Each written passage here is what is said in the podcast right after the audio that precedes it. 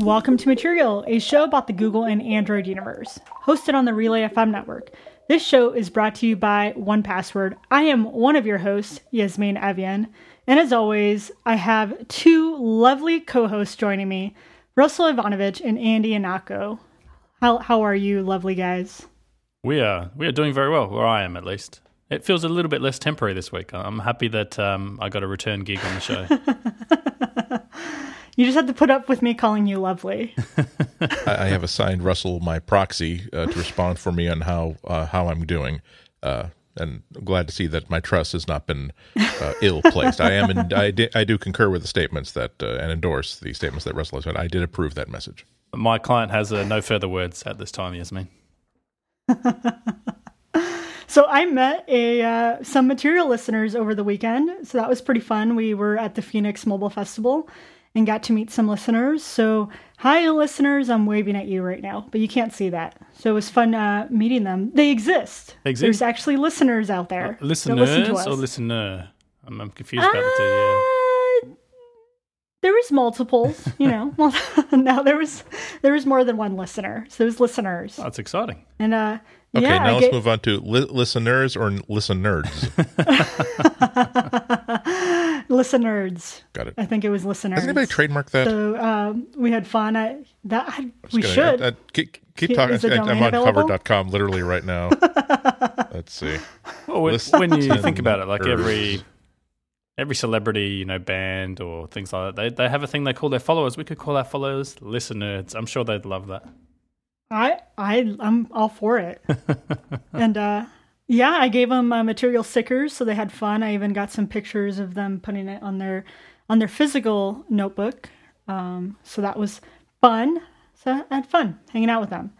So yeah, have you guys met any uh, listeners lately? I, I haven't met any listeners, but uh, I tell you what, a lot of them emailed us after our Android Pay episodes. And a lot of Australians. it, it turns out they exist. None of them came to claim their free beer, but as soon as we slighted, um, you know, one of our banks saying that Tap to Pay wasn't available here, they all read in, and that they were all very excited. I got I got a lot of uh, messages directly to me, and I think some to our inbox as well. And the prevailing message is Tap to Pay does exist here on Android phones, sort of. So one of our banks, the uh, I guess the one with the, the British name, the, the Commonwealth Bank of Australia, um, has Tap to Pay inside their app. So it's not uh, through Android Pay or Google Wallet, but there is a section where you can um, enable Tap to Pay, and then you can actually pay um, using the app, which is which is kind of cool. We'll, we'll throw a link into that. I'm not uh, with that bank, unfortunately, so I can't I can't test it, but I'm told that it, it, it works pretty well. So there you go. kind of exists in Australia. Is it enough to uh, convert you to their to their bank? no, I don't, I don't know what it's like in No the US, comment? but in Australia, um, the friction involved in changing banks is, is quite horrendous, especially if you have like a home loan and, and things like like a lot of banks try and lock you in with, with all these various things. And they're like, oh, you want to leave? That's fine. Just fill out these 600 forms, pay all these exit fees, and uh, we'll see you on the outside. Oh, Yeah. interesting. That sounds terrible. Here it's like you want to you want to check an account here, sure, yeah, let's give you one for free. You know, you can have as many as you want, um, and it doesn't matter. Oh, they, they welcome you on the way in. There's there's no problems about that. It's just leaving your current bank is, is a Well, I, I, I have checked, and uh, Listen Nerds is not available, uh, and that's because I have just Oh. purchased it myself.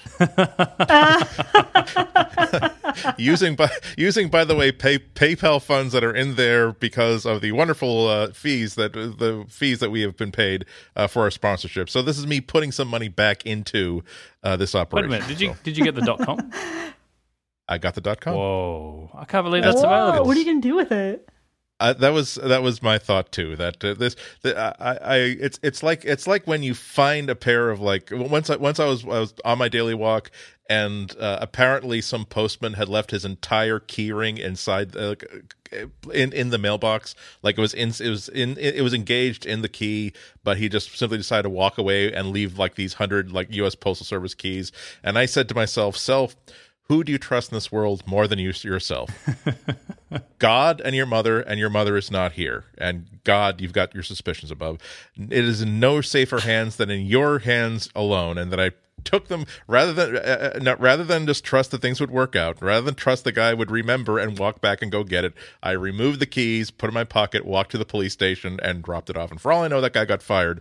But I felt as though, listen, nerds, who is more responsible to do something good with this rather than just connect it to some sort of porn clickbait site? well, I, I, look forward to uh, seeing what you do with that, Andy. I think uh, I'm going to be refreshing that daily just to, to see what happens. Um, actually, porn clickbait site is probably a good idea. uh, I understand it's it's it's good little good little revenue maker. So, hey, you, you got to make money. You're an independent journalist. Like it, it has to happen somehow. I'm a print journalist in a rapidly collapsing market. I should need. I should. I should uh, check my pride at the door and Talking about uh, our sponsors, one of our old sponsors, Action Launcher, just got released an update for their app and they have this really awesome feature called Quick Find that allows you to search from the all app screen, like for different apps. And because, you know, Chris Lacy is all about swiping and double tapping on icons to kind of get, you know, the the app to do different things like load widgets and whatnot. If you actually swipe up from the All Apps icon, it opens up your keyboard so then you can quickly go and search. So if I were to search for uh, maybe Pocket Cast, it would uh, start pulling up all the, the feeds, you know, where I can look at all my apps. And if I were to hit enter, I don't know if you guys can see Yasmine's that. holding up a glowing if phone. I, were to hit, I just see a, a white halo. yeah, you can't see anything. And if I were to hit enter, it would open up the first app on that list just from the keyboard. So it's awesome. Like it opens up apps really quick. Um, that is one thing that I think Apple does really well, like searching for apps. It just does it really fast. And although the like Google Now launcher, you know, from the Google search bar can do that, it just doesn't do it quick enough. Like it gives you too many different options, not just the apps. And this is like a quick way to do it. So, anyways, I am loving it, and uh, thanks, Chris, for adding that. That's awesome. It's fun to see him always have, improving. If this is the, the plug section, then I have one other thing to plug. I was um listening to my podcast this week, and who should I hear but a, a very young sounding Andrew Ihnatko on a certain radio drama. So if you open Pocket Cast right now, you'll see it in the featured section. Uh, Andy, I, I, I, didn't even know you were on there. Like I was listening halfway through, the announcer's voice comes on. I'm like, that sounds like Andy. Yeah, again, you try to diversify in this economy, and so I'm trying to I'm trying to enable my portfolio. I'm hoping to attract the attention of the good folks at Audible.com. so what, what? I've forgotten the official name of it, Andy. It's um, Incomparable Radio in, Theatre. In, incomparable Radio Theatre. Sorry, incomparable. The full, the full name is the Incomparable Radio Theatre of the Air. From your podcast pals at the Incomparable. And I got to say, episode 1.1, titled "Jumping Jupiter," is amazing. yeah, it's. I mean, it's really cool. My friend uh, uh, Jason Snell, uh, who I've been friends with for he, we've been friends for so long that he's the person who taught me how to use the boldface tag in HTML. Uh, that's that's how long we've known each other. Uh, and so he's he started a couple of different things. He does he does the sixcolors.com blog uh, about Apple News, which is pretty pretty amazing. But he also started this entire like set of podcasts that you can also get uh, through he, he does some stuff through Relay FM as, as well, but a lot of podcasts about uh, science fiction and pop culture uh, through the Incomparable brand. And he got a whole bunch of friends together. Some of them are, are one of them is a good like uh, play writer. Uh, others are good like directors and doing regular radio dramas on a weekly or monthly basis. I'm excited. I haven't had a chance to listen to it, but it's on my yeah. On my I mean, I, I highly recommend it, and I can do that because you know I have no affiliation with the show, and also because I've heard Andy practicing that voice on our show before. Like I, I did wonder where it came from. and I'm like, aha, I've heard that voice before. Yeah, that's that's a great thing when you're not hired, when you don't do a whole lot of work in like voice voiceover it takes a good like eight or nine or ten different roles before they realize that oh he really only has like eight or nine or ten voices that he's been doing his entire life. They, they they had they had me they had me doing a villain role like in, in one of the series that preceded this one and i really because i'm not an actor i had to think okay i'm going to do malcolm mcdowell in star trek 8 the one with malcolm mcdowell in it or whatever as opposed to crafting crafting a brand new character. It's it's fun. It's mostly people who don't do this for a living, and so as a result, we work really really hard on the one chance we have to look like idiots trying to be voice actors. I'm looking forward to that. Are you too excited for the Google event that's coming up uh, next week? So hopefully we'll have something with you know we have rumors that are out there, but hopefully we'll have answers to those rumors uh, next week when we record again. Yeah, and I mean, Russell, I've designated you as my proxy, so please speak for yourself and myself. Uh, and Andy is wishing that he got review units from Google, but unfortunately, Google doesn't seem to send those out before the event, so he's extremely disappointed. And he'd like to file that with the uh, Nexus product manager, who I suspect is listening to the show. But luckily, being a Google event, I think the the leaks to these things are generally pretty accurate. You know, there are a lot of excited people when it comes to Nexus phones, and I think that makes it extremely hard to to keep any of this a secret. So from everything we've heard, and we're going to know like in less than a week's time, but you've got the Nexus 5X, which is meant to be the the follow up to the much loved Nexus 5, and a Nexus 6P, um, pronounced by one of my favorite companies, Huawei, and and I love them because hardly anyone can pronounce their name. You know, it starts with a H. It's, it's, it's it it's so cool. A few years ago, they actually like released a video expl- teaching people Americans how to say Huawei. oh, even though even though I keep I, I mispronounce it, Huawei, not Huawei it must be. It must be. I want to say you. Hawaii because yeah. it sounds. It's spelled kind of like Hawaii. Yes. No, not really. I'm just blending all the lor- all the letters together. Yeah, it, it's cool how uh, Google always uses these Nexus rollouts too. It seems like they always use it as a way to sort of promote the manufacturing capabilities of different manufacturers. I'm not. I'm not sure if anybody has gotten that contract twice in consecutive years. Samsung has manufactured. HTC has manufactured it. The last ones were made by Motorola. LG um, was in there as well.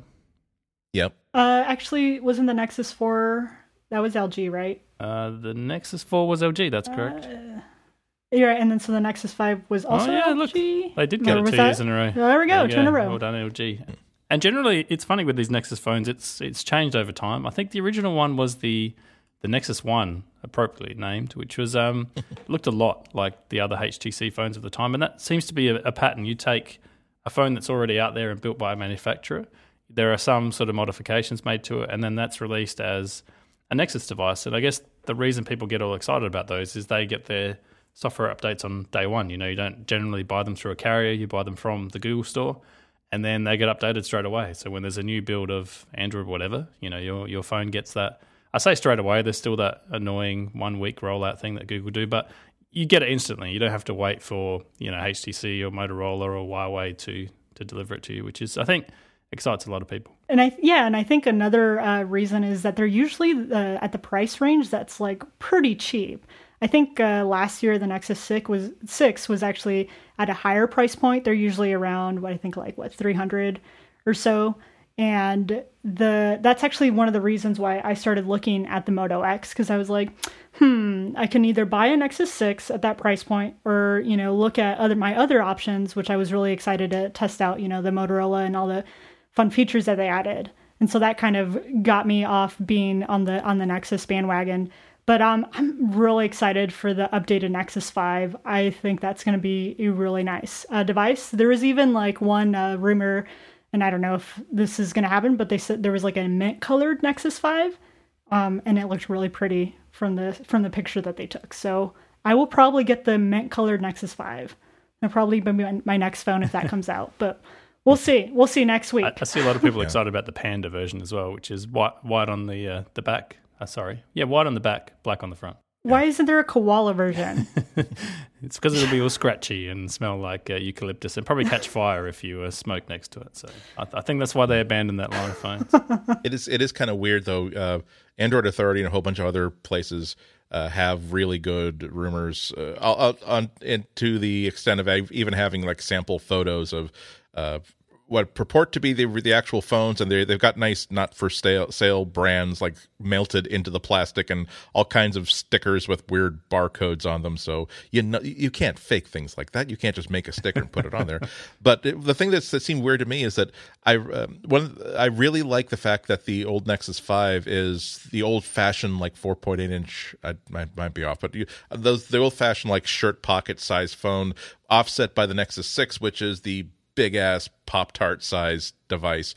Uh, and if these rumors are correct, uh, the smaller one, uh, the one made by LG, is going to have a 5.2 inch display, which isn't that much bigger than a Nexus 5. But given that if you already have in the line uh, the the Huawei one that supposedly is going to be 5.7 inches, uh, you it seems like it's an opportunity to make a smaller phone for people who are actively not interested in the bigger devices. Yeah, I think definitely, and I think that's if you can read the you know the outcry or the the Twitter rage that, that happened when the the last one came out.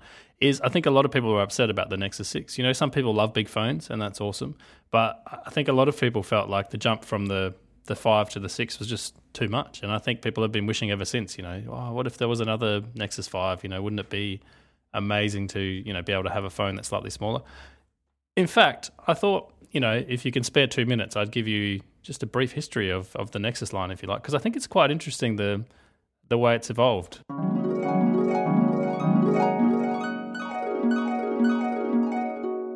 So, if you're happy to um, indulge me for a moment, I'd like to take you on a, a short tour of all the previous um, Nexus devices, and then maybe we can talk a bit about you know the significance of the upcoming one. So, you can cast your mind back to January fifth, 2010, that's when Google first announced the Nexus One. It was going to be the first device ever to run the new Android 2.1 Eclair, which was state of the art back then. Featured a 3.7 inch, you know, screen, which I remember at the time was quite big for smartphones. You know, like oh, 3.7 inches. You know, that's huge. It was manufactured by HTC, and it had a passing resemblance to the HTC Desire, I believe it was called in Australia. It went um, by other names, you know, in various places around the world. And the interesting thing about that is that it kind of set the tone, you know, for future Nexus devices where Google looked like they were taking, you know, a device that a manufacturer had already made, you know, made tweaks to it and then released it under the Nexus brand. So if you continue the stroll, you know, down memory lane, we come to the Nexus S, and it was actually only in December of the same year, so it was a very short period between the two. It came with Android 2.3, um, Gingerbread as it was known, and I, I remember that release of Android distinctly because it was the first one where they seemed to start taking performance really seriously. You know, they made a lot of um, changes to the underlying, um, you know, engine that that runs all the apps on your Android phone, and you know, things like scrolling got better, launching app performance. You know, apps actually running. You know, I remember upgrade, upgrading the HTC that we had at the time, and it made a huge difference to to the overall performance of the device. And it's one of the first things that struck me about Android. You know, when we first started developing for it, is between 2.1, 2.2, and 2.3, you could see that the operating system was getting better, you know, each and every time. With the Nexus S, Google actually went with Samsung uh, this time around. It, you know, it wasn't as close a resemblance as the previous HTC device was to other HTC devices. It kind of had the curves of the, you know, the Samsung Galaxy S that was around back then, but it was it was its own phone. You know, it was kind of short. It was had a rounded plastic back. It was, you know, fit quite nicely in the hand. So fast forward to a little under a year later, you've got October 2011, and Google went with Samsung again this time. You know, you had the Galaxy Nexus, as it was called, and I guess the interesting thing about that particular um, Nexus One, they actually adopted the name Galaxy, which was, you know, that was a brand name of Samsung that was that was on the up on at the time, and that's you know that's kind of interesting in and of itself. You've also got the release of Android 4.0 ice cream sandwich that came with that. You know, for me at least, that was the first release where Android actually got good. You know, had all these previous versions. 2.3, you know, kind of being the highlight before then. There was the awkward 3.0 honeycomb in between that was kind of for tablets only, but you know, managed to sneak its way onto some phones. I feel like Android 4.0 was the first one where Google came out with a, a consistent design language. You know, it was called Holo back then. It was all about um, teal colors, you know, on black backgrounds, and whatever you think of that design language, at least they they made it consistent, you know, with the throughout the whole operating system, every little you know control and pop up dialog and settings page looked like they were all from the same operating system, which oddly enough, you know, wasn't the case in um, in previous Android phones. I guess the only other thing to note is this is a period where phones started to get bigger. So it's only 2011, but you already had a 4.6 inch, you know, display, something that it would take you know the iPhone many many years to to add, I guess. So if we if we keep going along, we're we're almost to present day. But in October of 2012, so this is where you start to see the October um, timeframes start to cement themselves. You had the Nexus 4. So this time around, Google went with LG. You know, the Nexus 4 was an interesting device. Uh, you know, it had a glass front. It also had a, a glass back. and I remember fondly, um, well, not fondly, but fondly, when we got one of the first um, Nexus 4s off the production line, and they had this issue where the speaker was on the back of the phone, and when you placed the phone down on a table, it actually sat completely flush. And so what would happen is you'd be playing a podcast or something like that, you put your phone down, and suddenly all you'd hear is because the speaker was getting muffled. So, you know, it's one of the, the first and only times I've seen Google roll out a, a hardware update where they stuck these little, you know, rubber bumpers on the phone, which was kind of interesting. I mean, in terms of other features of the phone, there was nothing remarkable about it. I mean, it had an, an okay processor. The screen uh, was 4.7 inches, so not a lot different to the Nexus that preceded it.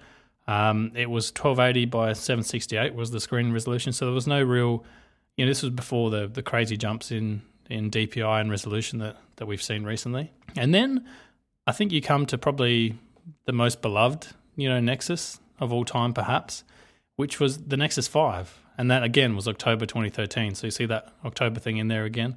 And Google yet again went with LG for that one. So now they had bumped the screen resolution to uh, 4.95 inches. It featured a 1080p display. But I think the most remarkable thing about this device was the fact that they managed to, you know, make a, a decent phone that was light. You know, it was easy to throw around. It you didn't feel like you were going to break it. It was, um, you know, it was full featured, but it was cheap.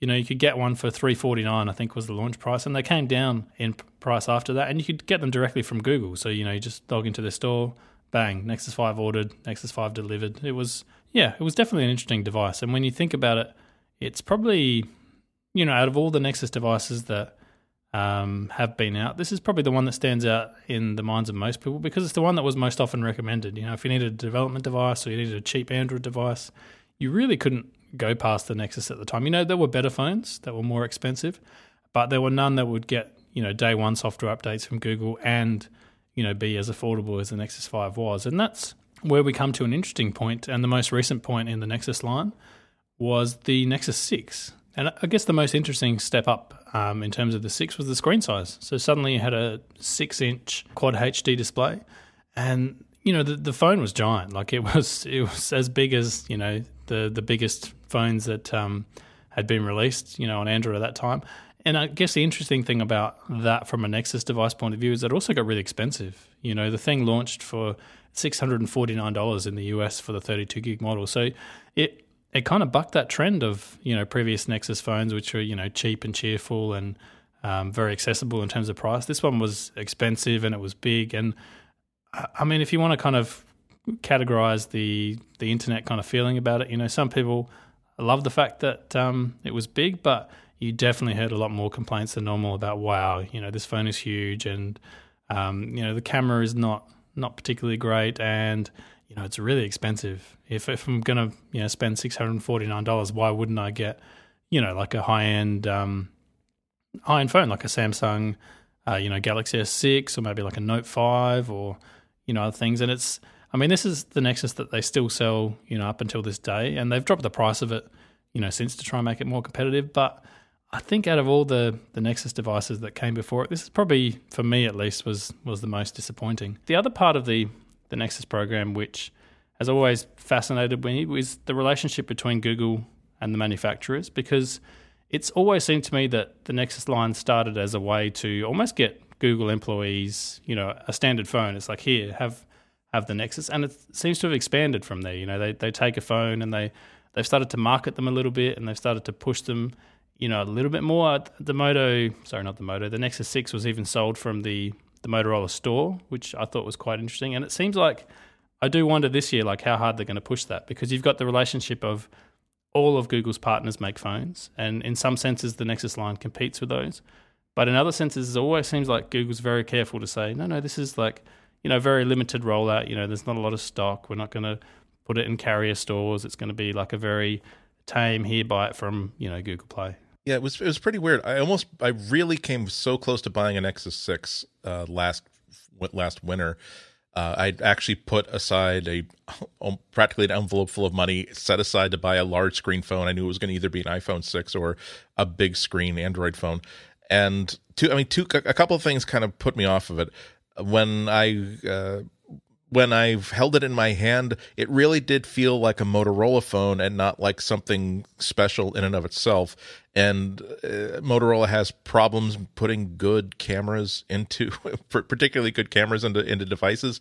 I mean, the Nexus Five isn't superstar, but it doesn't cause any problems that can't be fixed with post processing or by really cool uh, Google Photos technology. And the other thing that was really super weird was that I don't want the 30. If I got a big Pop Tart phone, it's because I occasionally want to put movies and lots of music on it, lots of media. And you couldn't find the 64 gigabyte version for, you could have someone killed on someone's behalf as price for getting access to the 64 gigabyte model. It was not available through the Motorola store, not available through the Google Play Store. And really, I, I was just not willing to spend that kind of money for a 32 gig phone. And fortunately, by the time uh, I you could actually find them, which might have been February or March kind of like I decided that, well, you know what, I've been doing without a large screen phone now for several months. Maybe I would much rather spend that exact same amount of money on an iPad mini, which if I want a big device, but that's smaller than a laptop, maybe that's going to be better for me. Um, it's just it's the one of the defi- deficiencies of Nexus has always been that Google doesn't really promote them like a proud flagship device. Uh, even though I mean I, I when I recommend phones to people, I like to recommend Nexus devices because it obviates the largest problem with Android, which is getting updates.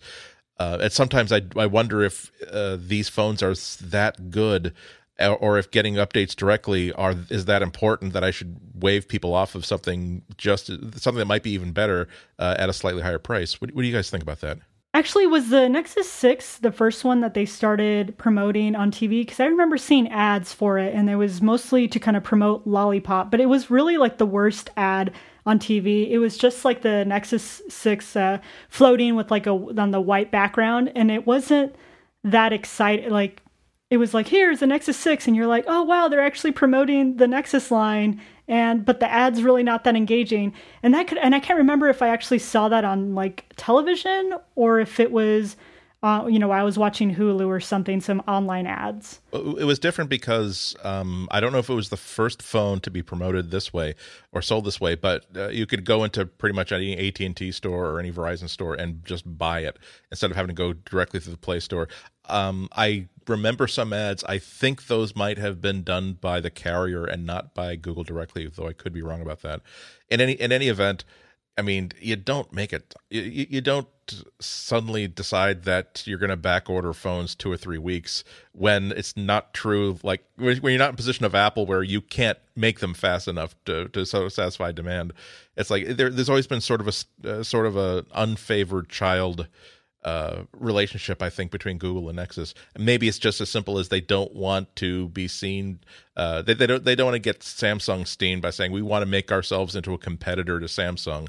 Uh, we, we will be the freak geek phone, uh, and you'll be the one for the people that uh, want to want to get a fake leatherette case and uh, not care about uh, how much data Samsung might be slurping in when you clicked into that agreement. yeah, I mean, I've always wondered that as well because the Nexus is absolutely famous for being out of stock for weeks at a time, and it, it's funny mm-hmm. with what, what used to with most manufacturers, you know, including Apple, is when the phone um, starts the you know the build times start to become two to three weeks, you know four weeks. You can still order the phone, but the unique thing about the Nexus has always been if it's not currently in stock, you actually can't even order it from the website. You know, have to keep coming back. Is the phone in stock? Is it? Yeah. And that that always seems weird. Yeah. You know, a company like Google, I'm sure, could manage that process if they wanted to, but it's it's almost like you say, Andy. They're a bit uh, reticent to. You know, they want to be seen as the you know the fringe kind of phone that developers and you know hyper enthusiasts choose, but not the mainstream you know, here's the official Google branded phone.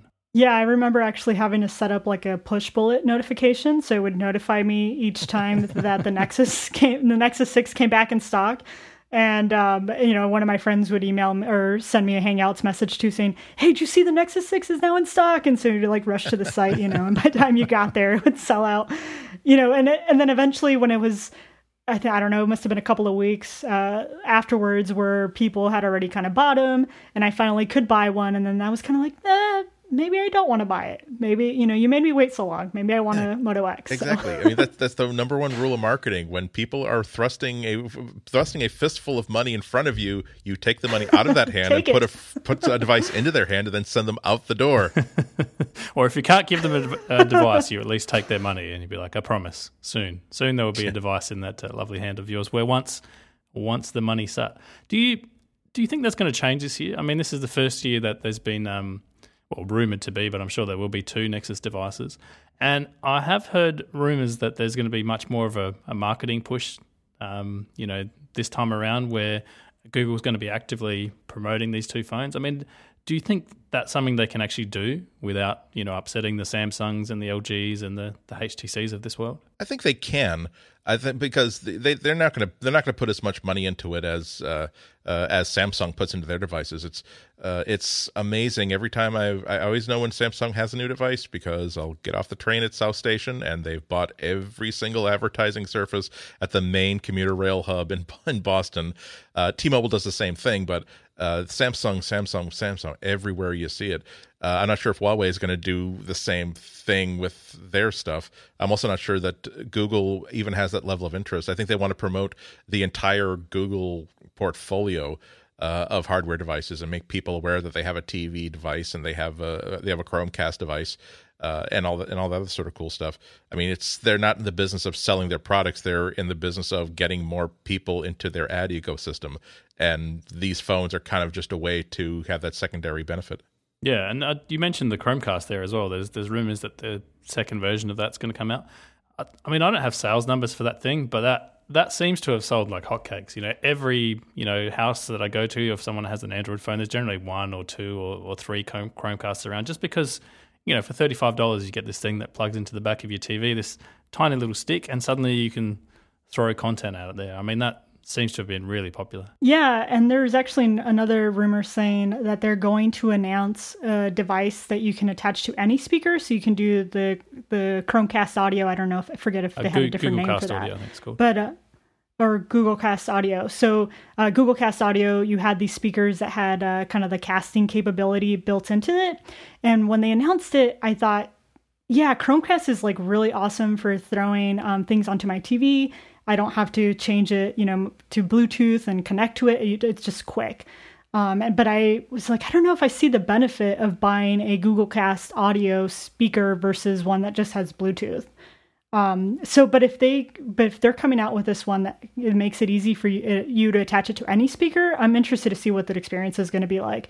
There's also uh, rumors saying that Spotify may be involved with this. I think the doing a uh, Chromecast, an audio version of Chromecast is a terrific idea because one of my reticences, one of my reticences about having uh, speakers around is that it really is kind of a pain in the butt. To uh, Bluetooth is right there, but at some point I have to get out my phone, I have to go into settings, I have to say please choose this as an audio device. Uh, what what uh, the, what I love about Chromecast for video is that I could all I have to do is just spontaneously decide that actually I'm kind of getting into this video and now I want to watch it on the real TV and not on this screen. And you tap one thing, you tap a button on your remote, and suddenly it's going. So if and God knows we've all been you know chasing after better speakers for long enough that we all have a, a closets full of you know uh, simple sets of subwoofer speakers that haven't been used for a while and the ability to suddenly reclaim all these i you know the funny thing would be i, I actually have an uh, an apple hi-fi you know that that white like sort of big speaker boombox little thing, and the one that Steve Jobs introduced and said, "This the sound on this is so good, I'm actually throwing away all of the audio gear inside my house and replacing them with iPod hi-fis." And it'd be great to simply buy this buy a 20 25 dollar device, and again, when I'm in the kitchen, when I'm uh, when I'm anywhere in the house or wherever I set it up, just decide that you know what, I'm having a good time enjoying this podcast. I think I would like to hear it through not crummy headphone speakers. Yeah, yeah. It's funny you mentioned the iPod Hi-Fi. I think that was one of the first devices I've ever seen the uh, the famous Steve Jobs distortion field not work for. You know, people went away from that event. They're like, "What? You want me to dock my? I, yeah, I guess." Yeah. Apple decided that maybe we don't want to make accessories anymore. Maybe we want things that we can make product videos about. Yeah, actually, I got to say, we got a um a new Sony TV here in the office um, just the other day, and the most exciting feature about it is not the fact that it has Android TV built in, but the fact that um, as part of that, it supports Google Cast. So no dongle, no anything. You know, if you're you're watching a YouTube video and you want to show it to everyone, you know, you push one button and now it's on the screen. And that's that's weird to me. You know, there's this entire um, TV operating system, Android TV, and I'm like, eh, you know, it's okay. Like you can get apps and whatever, but the Google Cast bit is just, yeah, definitely want that. Like in every TV going forward really really keen to see what they do with the video thing too. I, of all the th- reasons why it's such a good product, including that it's affordable to pretty much anybody who's interested in this sort of thing, there's a kind of magic about I plug one I plug this into directly into an HDMI port. There is almost always a USB port on the back of the TV for software updates that you never apply. So use that to get power. So there's no cables anywhere. It just magically does does a bibbity bobbity boo connection between all of your devices to this thing ad hoc. It's like Apple TV is wonderful, Roku is wonderful, Fire TV also wonderful, but we've done a lot of things where I've unpacked a box and I found a power outlet near the TV set. Oh, okay, unplug something that I don't think I'm going to use that much before. And now I've taken an HDMI cable and I've run the cable from the back of the TV to the back of the box. It's you, you like these things, nice tidy solutions. yeah, most definitely. They've even uh, said that there's going to be this like fast play update to the Chromecast, which allows you to quickly establish connections to the Chromecast, which I mean, my Chromecast connects pretty pretty fast, so I don't know like how much faster it can get.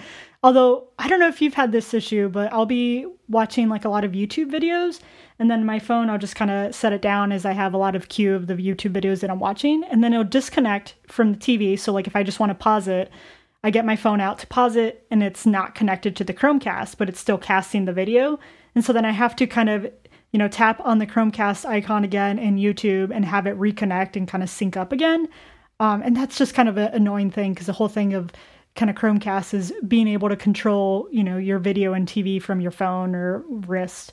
Um, and so that's been something that's been really kind of sketchy uh, lately. And so hopefully this uh, fast play connection will will fix that. I'm not sure if you guys have had well, issues it's, with it's that. It's actually an interesting um, technical difference. So from a developer point of view, um, when you send something to the Apple TV, you're physically streaming that content, you know, over your Wi-Fi connection to the Apple TV, which is then displaying it, um, you know, through HDMI onto your television. Chromecast works slightly differently. So you you send it the basic sort of um, metadata information about here's a, a, video that I'm playing, here's the URL for the video, and the Chromecast actually goes and streams that on its own. So what what you're able to do is, like you said, you you can turn off your phone, you can walk out the door, you can, you know, be out of range, you don't even have to be on the Wi-Fi network and the content will keep playing because it's the Chromecast itself that's doing the streaming. But that does lead to the other interesting sort of side effect is that your phone and every single app, you know, it's not built into the operating system. The apps themselves actually have to connect back up to the Chromecast. And while there is an API for that, like we found that, you know, occasionally it won't find the Chromecast or it'll find it, but it won't realize that, you know, something is playing and then because the idea was meant to be, and this is how Google was pushing it, is that when your phone uh, and software sees the Chromecast, that it's meant to be able to see what's playing there, and even if it wasn't started playing from your app, you know, let's say you're playing YouTube content and you're in the Pocket Casts app, the Pocket Casts app should still have that, you know, little button with, you know, here's the YouTube video that's currently playing, and you can pause it and you can, you know, skip to the next one, and that's how it's meant to work, and most of the time it does, but yeah, occasionally it doesn't. Yeah, you you, you it must be kind of a challenge, particularly for you developing uh, an audio app, because the more friction you put into the just that simple connection to audio, I mean, the less likely someone's going to use something more than twice. I, no bigger than nerd than me, but even I, like like I said, I was complaining about just tapping the tapping my screen three or four times to find and connect to a Bluetooth speaker.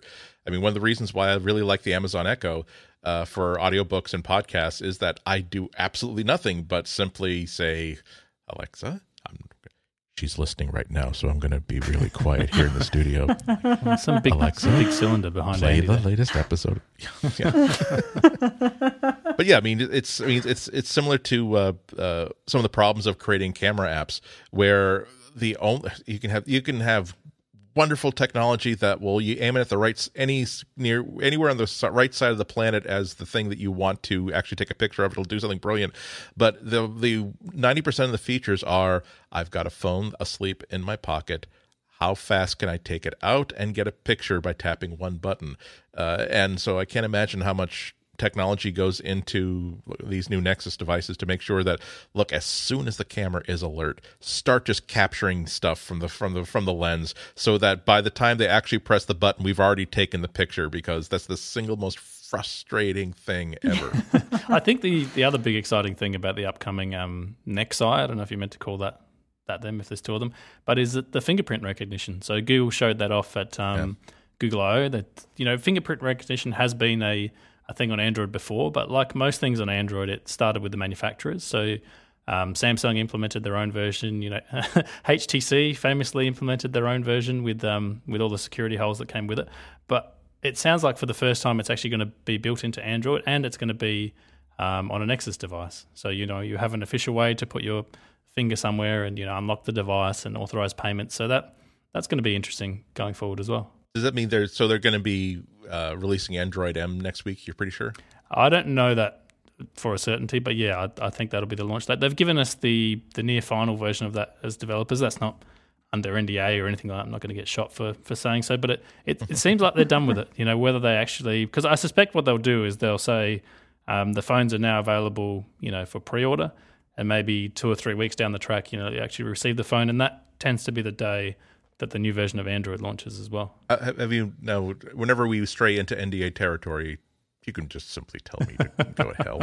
Uh, but have, have, have you been using it on a day to day basis? Does the does the current version seem pretty stable? Yeah, yeah, it seems extremely stable. I mean, there's still um, a few quirks with it on the developer side of things because you know as developers we have to update our apps to work with M, and you never quite know is it is this something that I've done wrong or is this a bug in the support library or is this a bug in M? So they're sort of things we're still working through, but from an end user point of view I mean, the battery life seems really good. You know, the operating system seems stable. Yeah. There's there's no sort of crashing or anything that you associate with the the very early betas and all the apps that never used to work. So I remember when Android M first came out, you know, try and launch half your apps, and predictably they'd crash because none of the developers had access to this beforehand.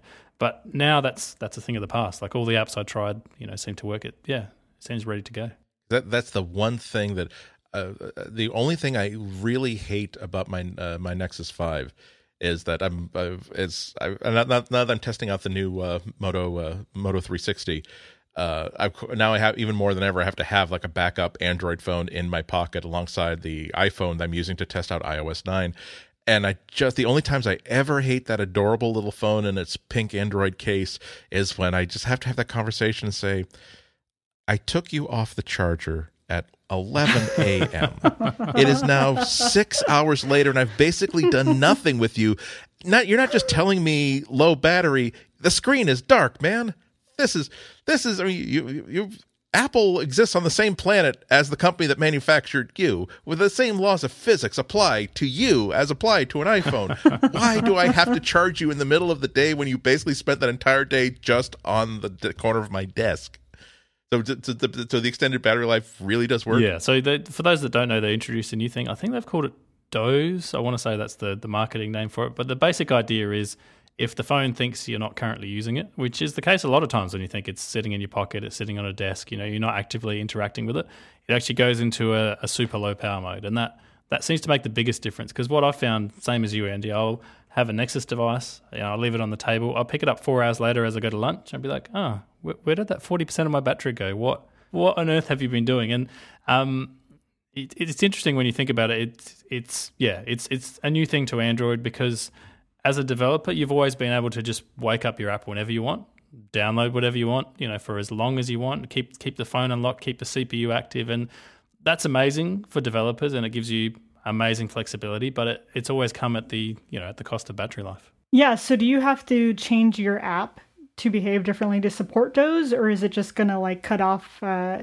any wake ups? Uh, it's a little bit of both. So uh, using the new Doze thing, um, if you want your app to take advantage of that, you're going to have to make changes. The interesting thing is that if you don't make changes to your app, it, it'll still affect the way it runs. And in essence, this is the first time I've seen Google kind of put the hammer down and be like, you know what, there's not going to be a period where your app can just do whatever the heck it wants. You know, there won't be a moratorium where you get three months and then if you haven't updated, we're going to put it down. It'll be down from day one. So developers that don't um, update their apps for it are actually going to be worse off. And I do wonder, from a consumer point of view, you know, if you have an app that suddenly starts behaving funny because it's you know trying to refresh itself every 15 minutes, how that's how that's going to go. You know, it's going to be an interesting sort of transition. That'd be kind of brilliant if that's actually part of Google's strategy. Uh, Apple likes to shame developers uh, into adopting APIs that Apple really wants everybody to be on board with. For instance, when they switched their inter- their interface to iOS seven, uh, that big, huge, like totally redesign, they said they told their, they told all the developers that it's great. You know, if you don't have the time or the resources to totally redo your user interface for this beautiful new clean design, that's fine and developer said, "Oh, so it'll just like sort of translate into no, it will we'll have it draw and look like an iOS 6 app and your app will be the only app that still has big fat glossy buttons with unnecessary drop shadows and they'll they'll leave their wonderful place of high definition graphics and go back into your crap haven of terrible icons. But if that's what you want, why don't you go ahead and it, it, it just occurs to me that that would be that it seems like that would be the best way to get uh, every developer on board saying that's fine. No, if if you can't or don't want to update for to support Doze, that's fine. Your app will crash maybe every 15 minutes to a half hour, but so long as it's an app that people don't use for more than 8 minutes at a time, I'm sure they won't be that won't affect your your rating on the Google Play Store, and I'm sure that won't affect your your customer support costs or anything like that. Did, did I notice that here's the PDF on how to support Doze, how easy it is to do that? You know, if you feel like it. The, the other interesting one is permissions. So for the first time in Android M, um, users will have the ability to, you know, deny location permission or SMS permission to an application. And that's that's another thing for which there's not a lot of backwards compatibility. Like someone can go into your app that was updated two years ago, deny it location access, then it's like, well, let's let's see what's going to happen, you know, with that app. There, there, there is a small layer, you know, for some things that Google can actually give the app fake data. For example, you know, they can say you're at uh, zero zero or there's there's no contacts whatsoever in the address book, and for those things it'll work. But for some of the other permissions, you know, if you don't, don't update your app, then yeah, you're you're lost on that front as well. So if there are any developers listening, that's probably the first thing you have to do before that launches is is update for those two things. Have, you used have you used the new? Uh, I I love in the demo that if you're ever confused on any screen of any app, just hold on the home button, and Google Now will figure out what it is you're confused about and tell you who this Trini Lopez person that this IMDb page is trying to tell you about. Is, is, that is that actually wired up to go yet, or is that something that doesn't go live until they actually send it to go go uh, to uh, consumers? No, that's that's something they've given us all the APIs for and all the documentation and everything else, but it's something you can't actually play with yet. So it looks like they haven't flicked the, um, you know, the magical giant. I just imagine they have this giant lever somewhere, and there's there's a key, and two people put in the key, and then you know they, they push the levers at the same time, and then you know now on tap I think is what it's called goes live. But no, I haven't yeah, I haven't had a chance can, to. Can I, to I cannot make my brain come up with now on tap. So I knew. I, I, I, imagine a big Think like old, old timey like lever switch with just one one marked as, as marked fun, the other pole is marked no fun. It's in the no fun position right now for all the developers. Yeah, so I, I don't have any inside information as to to when that actually goes live, but I assume sometime you know between now and when the uh, the new Nexus phones launch, that's that's going to be a thing.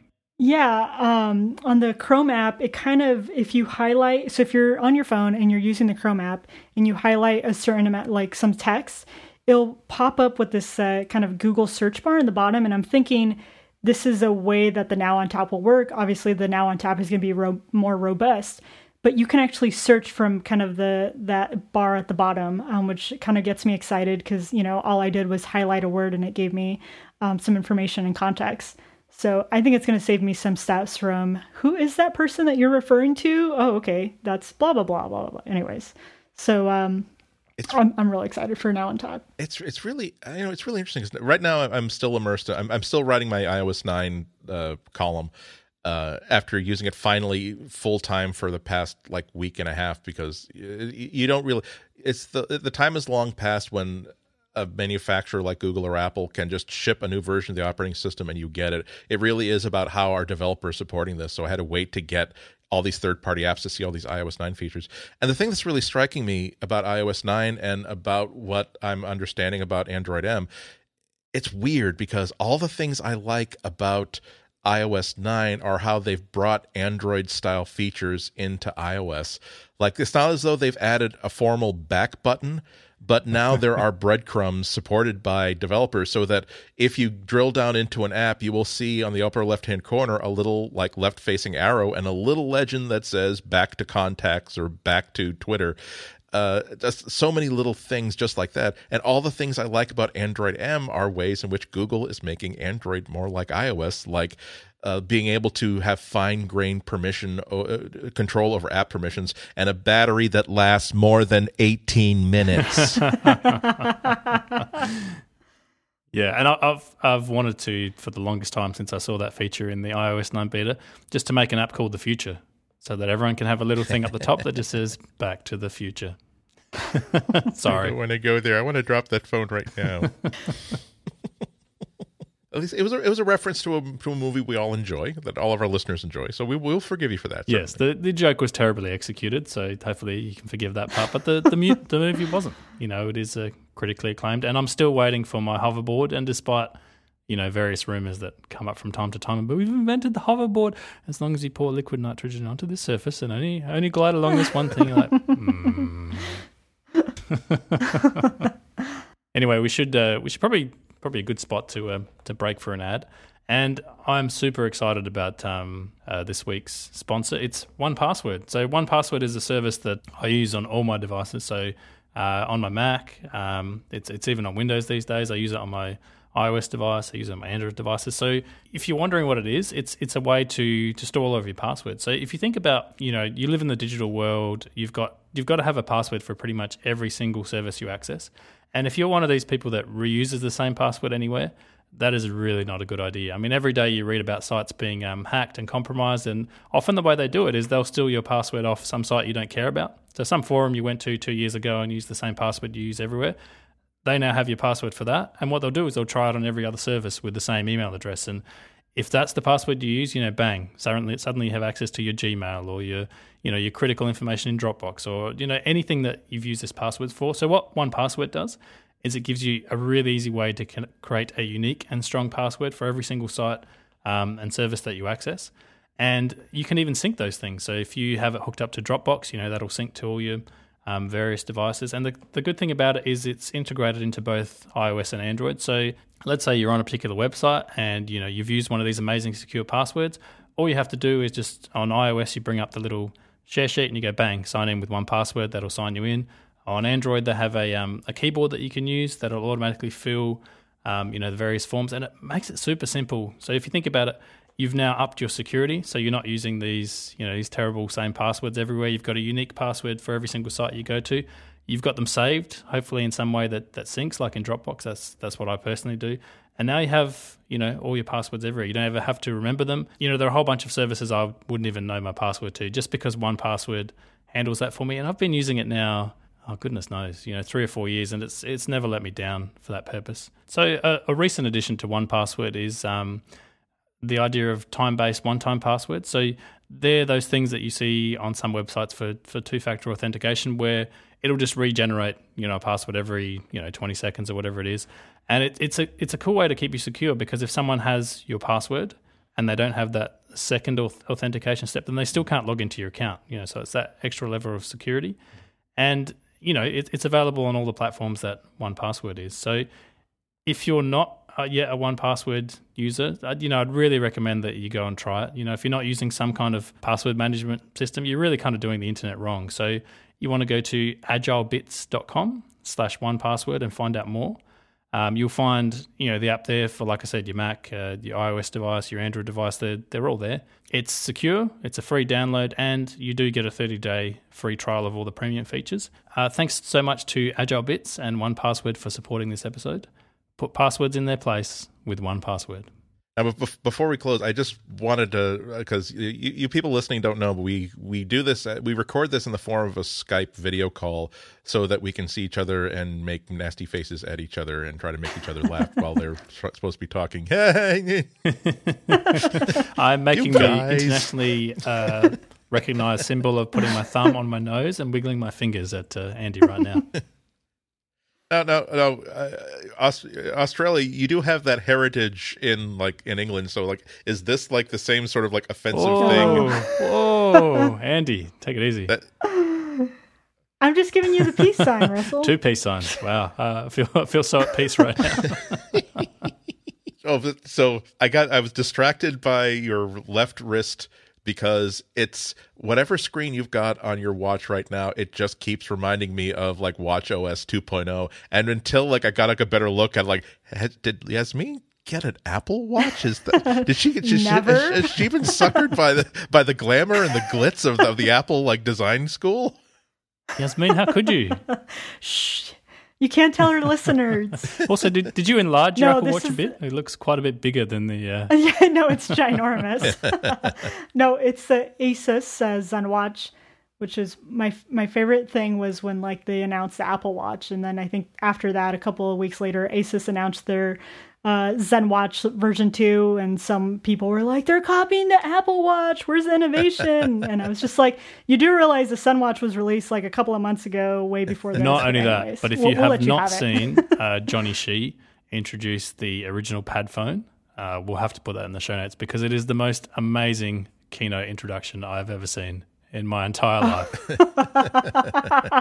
you did show me that one. You, it, honestly, if you're listening to our podcast right now, find it in the show notes, hit play, and you can thank us later. Ladies and gentlemen, there has been a lot of speculation about one Asus mystery product. Without further delay,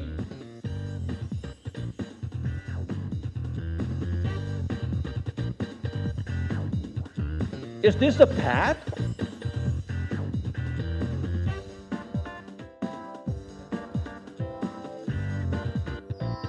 Or a phone in a pad? Are, are, are you running now? That doesn't want, run the new version of Android Wear, does it? I thought I was. It is okay. Because I, I, I, thought I, I thought I recognized the watch face as one of the interactive ones.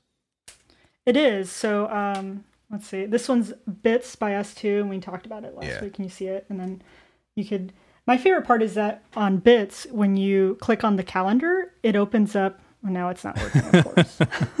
well, there it goes. When you click on the calendar, it opens up like a, a month view. Oh, now it went away.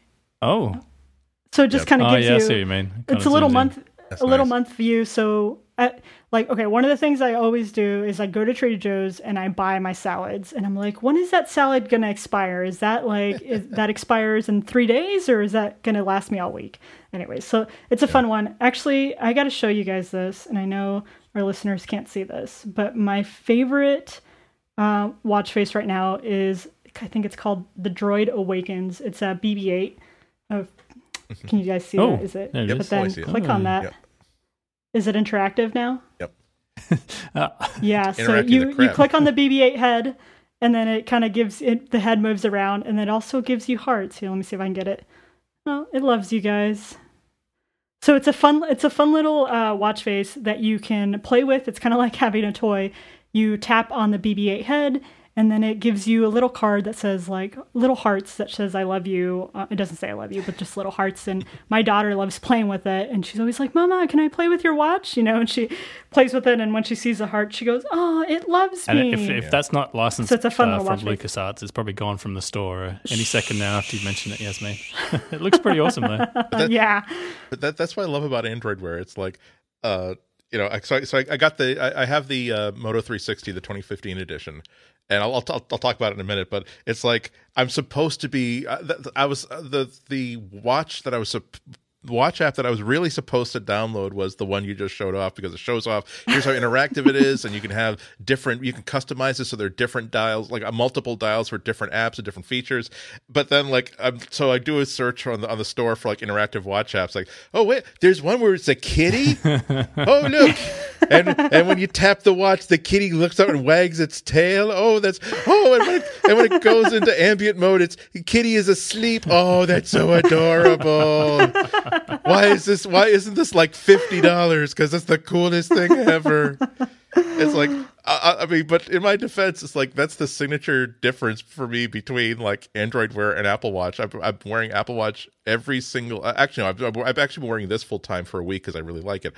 Um, but it's like I've had to wear uh, Apple Watch every day for like three or four months, and it's like it's beautifully designed and it's elegant, and I'm sure that they can give me a 38 minute video explaining why they chose the font that they did and why the ligatures are but it's no fun it's not a they don't they won't give me a kitty that wags its tail when i tap the screen and they'll tell me that i'm silly for wanting a watch that has a kitty on it that wags its tail when i tap the screen um but uh uh, quick comments on it. I'm still uh, hopefully uh, maybe by the time not probably not by the time people listen to this but maybe next week uh, i'll have a review of it up really like it a lot and uh, i think it's the prettiest android wear watch that i've physically seen uh, because it's 42 millimeters which means it's right uh, it is right within the bandwidth of what a men's watch would be for size it's only it's not even particularly thicker than a traditional man's watch. So it's the first Android Wear watch that I've ever used that it you don't feel like you have to get used to having a weirdly shaped device gadget on your wrist. It really does read as a regular watch. That's not just because of it's a very traditional round uh, case, uh, but also you, you get a you, the you don't have to spend 150 dollars to get an actual leather strap with it.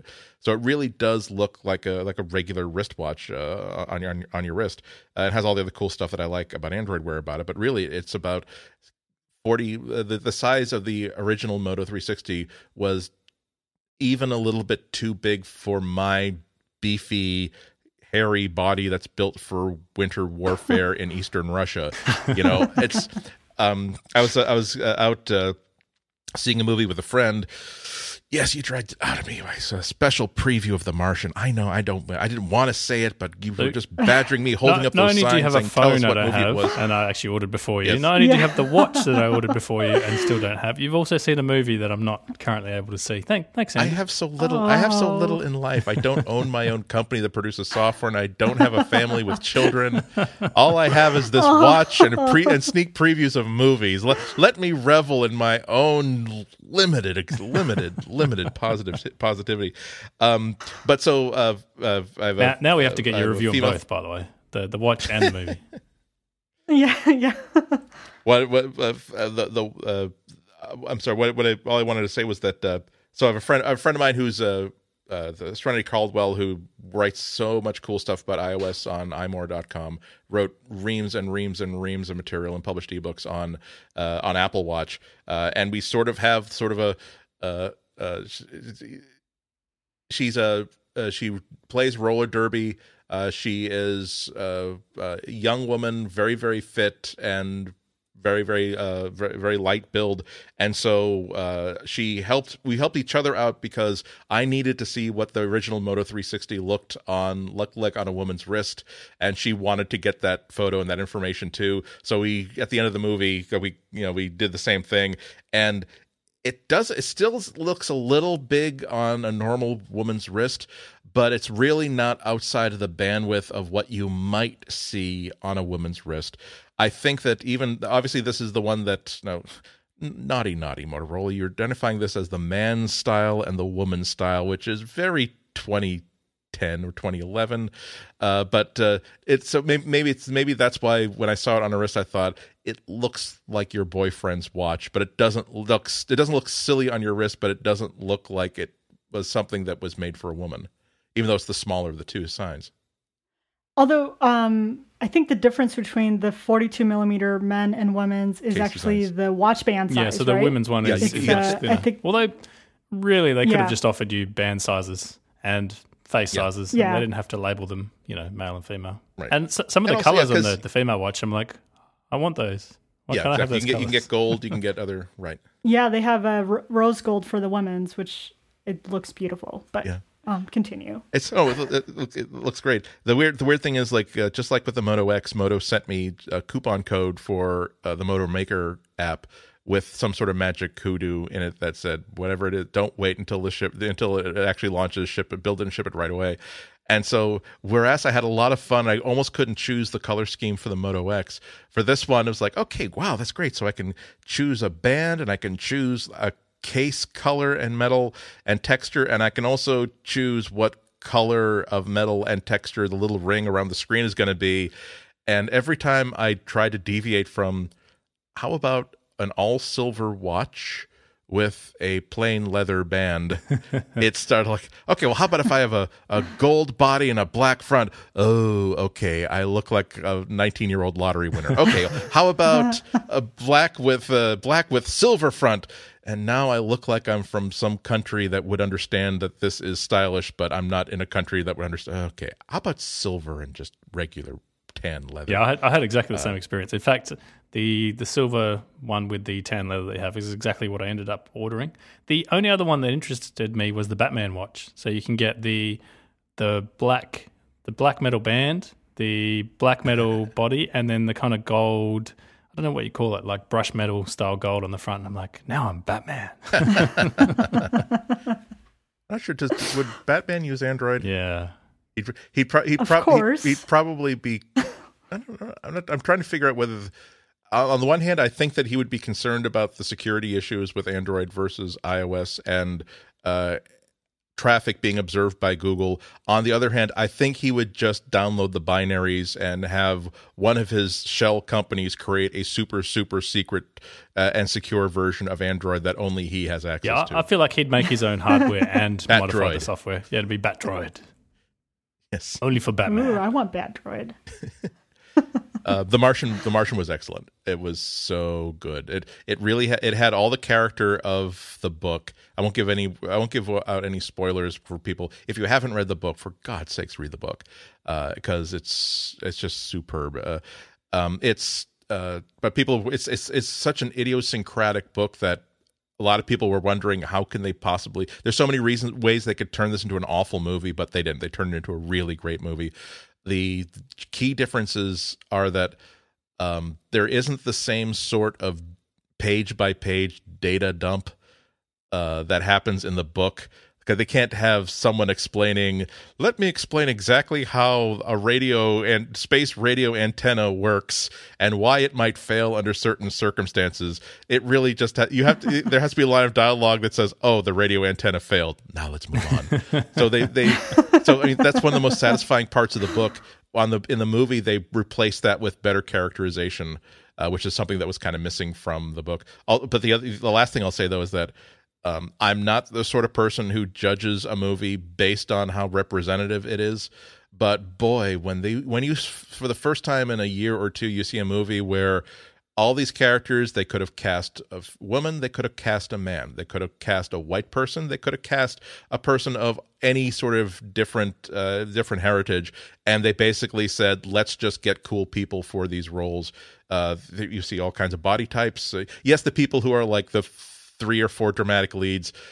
They're very handsome and pretty but even there they're like the sort of sort of handsome that you would see in the real world and not the sort of thing where you know that somewhere in the studio there are 18 copies of this exact same body and when they run out of when they wear out one they just sort of activate they put the chip in the, this other body touch up the makeup and send it onto the send it onto the set. But really really great. I think i think you i think people should really see it in the first week I'm looking forward to it. Exciting. And, and I'm also looking forward to finding out what other things you have pre access to, Andy. Just if there's anything else in your life that uh, you get before us, we'd love to know. We'll we'll we'll see. We'll we'll do we'll do we'll do a prisoner exchange. you'll you'll you'll See, tell me. okay, so uh, Andy, uh, Russell and I were on a podcast uh, talking about Android gaming uh, on a friend's podcast, and we were saying that if Material were to be a band, what would it be? And we decided it would be Spice Girls, that we would be the Spice Girls, and we decided that you, Andy, would be Posh Spice. And I think you're just, you know, that your your luxury lifestyle. Yeah, The, the exotic There it is. You know, I'm I, I'm not gay, but the chance to see Beckham naked on a regular basis, anybody would like a big dish of that. I I I, I can't be displeased. And uh, you know, Russell was fighting f- for Posh Spice, and he was kind of throwing a fit about it. So I think that just, uh, you know, he's Baby Spice because he was throwing a big fit about it. He wanted to be Posh Spice, and I was like, "No, Russell, you're Baby Spice." And of course, I'm Scary Spice because you know I'm you're in your face attitude always. And the hair, yes, Yasmine. The hair. Don't forget the hair. And the I'm hair. always hair. intimidated The by hair. your in the face attitude. I almost don't know when to say it. Don't want to set you off, you know. Is it an act? Is this is this a prickly facade you throw up to prevent people from getting close to you, Yasmine? Tear down the walls. Let love and light in. I beseech you. I, I can just see the, the post interviews after material breaks up. I, I always knew that you know Yasmine had a softer side. You know she ne- she never so- showed it on the show, but uh, you know you, you sat down after the show and you're like, my goodness, Yasmine, you do actually have a heart and you're, you're a very nice person. We want to thank everyone for listening. It's been a super fun show. And Andy, where can people find you and get updated stats on the WALL-E build? Uh, best place to find me is uh, just follow me on Twitter. I'm at Ihnatko. Uh, you have to spell my last name. I will. Okay, I'll, I'll let you cheat. I H N is in Nancy, A T is in Tom, K O. Uh, you also find links to my blog where I try to post links to uh, stuff that I have written. Uh, status of the WALL-E. It's now I'm, I'm at the exciting point where it just looks like a scary, like Halloween headless WALL-E, where he is intentionally like hid his head behind himself so he looks like the headless WALL-E. Uh, I've read ahead in the instructions, and now all I have to do is make two sets of arms and the left and right side of his head. Wow, he almost looks like he I'm should so- be able so to assemble himself. It's oh, not without arms. He still he, he he he needs me only until I at least get one working arm. And that I think for that reason, I'm gonna I'm gonna take like one of these Lego bricks and just hide it so that he'll at some point he'll have to come to me to find the last brick. If you love something, set it free. If it loves you, it'll come back. But if you keep it under your control, this inanimate robot has no object, you you will not ever be left alone. And Russell, uh, where can people find you? Maybe hear you complain about not being Posh Spice. Yeah, I'm still bitter about that, but I'm not going to air my grievances on the show. Like I said, I'm Which going to. Spice Girl do you want? Do you really, really want? you see, I'm, I'm hip to that '90s culture. I'm not completely out of touch with modern music. True, true story. Uh, 13 hour car trip across Australia one time.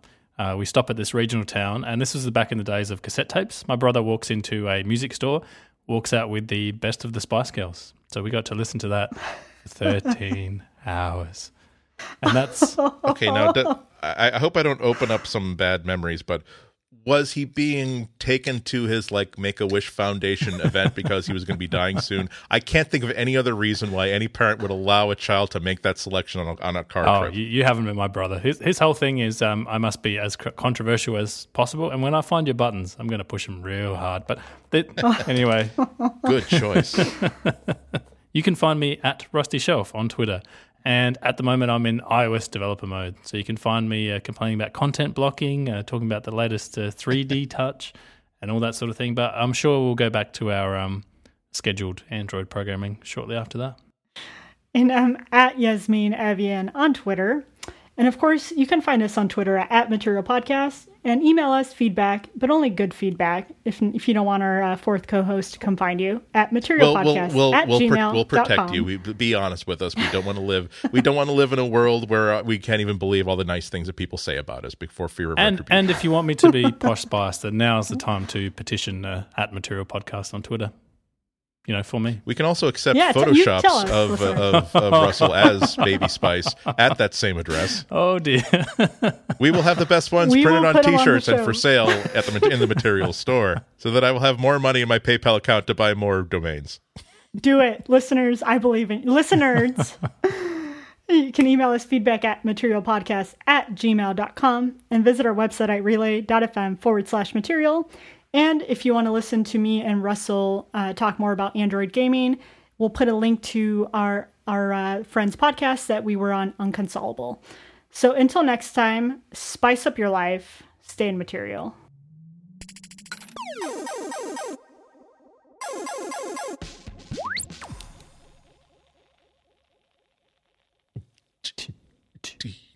Tell you what I want, what I really, really, really want. Do ya? Do ya?